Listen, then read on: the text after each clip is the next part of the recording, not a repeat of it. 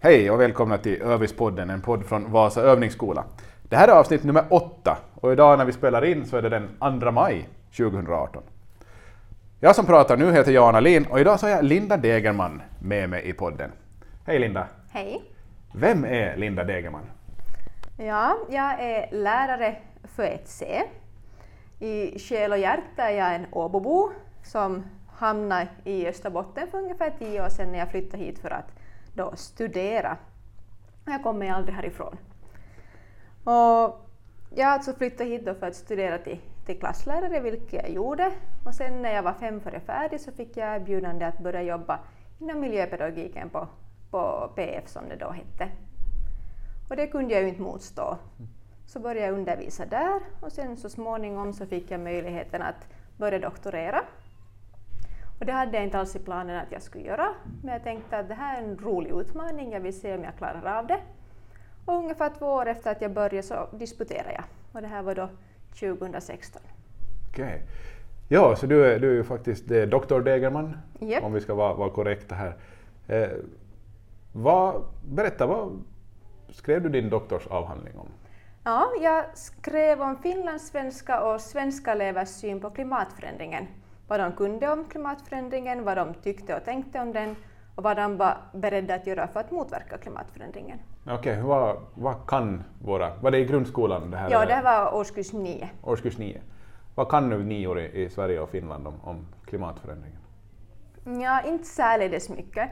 De anser att det är människan som har orsakat klimatförändringen, men de vet inte riktigt vad de här bakomliggande orsakerna är. Alltså då växthusgaser är inte bekanta för dem. Finns, borde de veta om det? Finns det i, i, hade, borde det ha kommit upp i, i, i läroplanen här på något vis? Både den, Finlands, eller den finska och den svenska läroplanen tar upp klimatförändringen, speciellt den nuvarande finska läroplanen tar upp den i större grad än, än tidigare. I den gamla läroplanen så nämns det att de ska kunna om den förstärkta växthuseffekten. Mm. Att, att hemskt dåligt har det varit. Lärarna har inte fått så stort stöd av den finländska läroplanen, tyvärr. Märkte du någon skillnad i, i kunskaperna mellan länderna? De svenska eleverna hade bättre kunskaper än de finlandssvenska. Vad tror du, har du några tankar själv om vad det kan ha berott på det? No, där är ju delvis då att de svenska lärarna har större stöd av sin läroplan och läromedlen. Så där, det var, fanns en stor variation i de svenska, det fanns hemskt bra läromedel också. I Finland hade vi inte så stor, stora valmöjligheter. Och sen det här samhällsklimatet i Sverige upplever jag, där de har kommit längre. Klimatdebatten är synligare där och tas mer i beaktande än i, i det fin, finländska samhället. Nu ingick det förstås av förklarliga skäl inte din doktorsavhandling, men, men eh, den här så, som vi kallar för nya läroplanen här i Finland, skulle du säga att den bättre, liksom, eller att den borde ge bättre eh, redskap för att jobba med, med de här frågorna i grundskolan? Nå, lite bättre i alla fall, för klimatförändringen nämns redan i de här allmänna delarna, att det, det är hela skolans sak att, att motverka klimatförändringen. Och så är inte ansvaret mera skiftat på geografilärarna som det var tidigare, utan det är lite mer fördelat. Men det är ändå de som jobbar med naturvetenskaperna som har det största ansvaret, fast det borde också komma i andra ämnen. Det här borde ju ses ur många olika perspektiv, inte bara ett naturvetenskapligt. När tycker du, när kan man liksom börja prata klimatförändring med elever? Gör du det med dina ettor? Ja, inte talar jag om klimatförändringen, men jag talar om vad vi kan göra för att hjälpa naturen. Och det är det som vi borde ha i fokus. Klart vi måste veta om, om själva fenomen och miljöproblem i allmänhet, men fokus har varit jättemycket på orsakerna. Och jag tycker fokus borde vara på, på lösningarna. Vad kan var och en göra och vad kan vi kollektivt göra?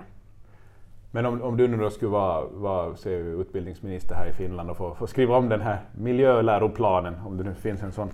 Vad, hur tycker du, hur ska man jobba med sådana här frågor i, i, i, i grundskolan? No, det är nog alltså att få upp den här handlingskompetensen, att eleverna ska få liksom, kunskaper och erfarenheter och visioner för att kunna jobba för en, en hållbar framtid. Så det är att jobba helt konkret.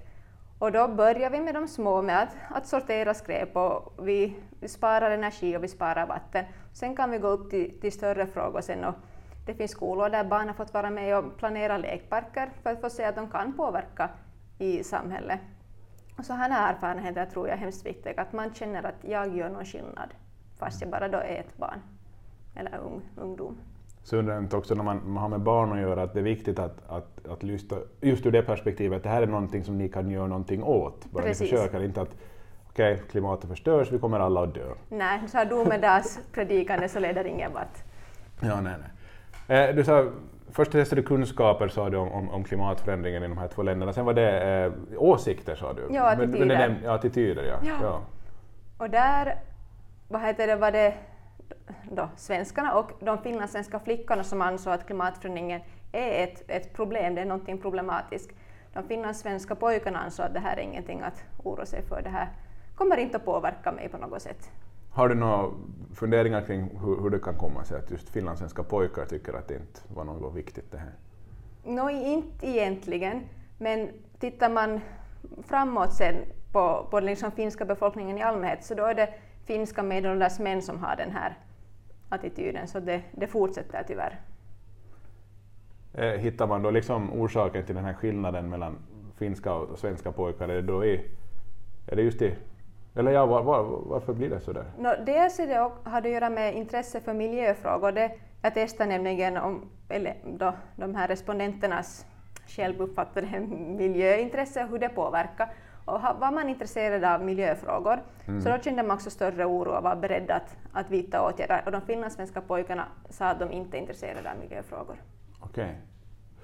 Okay. Eh, var det så också att du, du frågade de här eleverna vad de själva kunde göra eller vad de var beredda, vad de var beredda att, att, göra för, för att hjälpa klimatförändringen? Kan du berätta där vad, vad det var? No, de flesta var beredda att göra sådana små saker som inte påverkar den egna livskvaliteten, alltså tala släcka lampor och och sådana saker. Sen när det kommer till mer större uppoffringar som att kanske avstå från mopeden eller att, att inte äta kött, att inte konsumera lika mycket, så då var man inte beredd att göra det. Och det intressanta här tycker jag att fast svenska eleverna hade bättre kunskaper, de hade, jag kan inte säga bättre attityder, men de ansåg att klimatförändringen är ett problem, så var de ändå inte beredda att motverka klimatförändringen något mer än de finlandssvenska eleverna. Så det var liksom en del av den här din, din undersökning som där resultaten från Sverige och Finland inte skilde sig åt? Alltså. Nej, och vilket jag tycker är helt intressant för vi har ju många, eller många av oss tänker att har man kunskaperna och har man attityderna så då börjar man automatiskt leva miljövänligare. Och så är inte fallet, vi måste ha något, något till. Till exempel de här konkreta erfarenheterna att faktiskt kunna påverka. Ja, så du tror att det, det kan vara en, en nyckel till här? Att, no, att en, det finns ju många, ja. men, men en.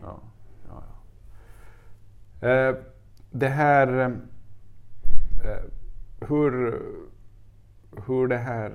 Det var, det var det jag tänkte. Tror du att det spelar roll hur, vad man får med sig hemifrån i de här frågorna? Hur, hur miljömedvetna föräldrarna är? Jo, absolut. Fanns, syndes det på något sätt i din...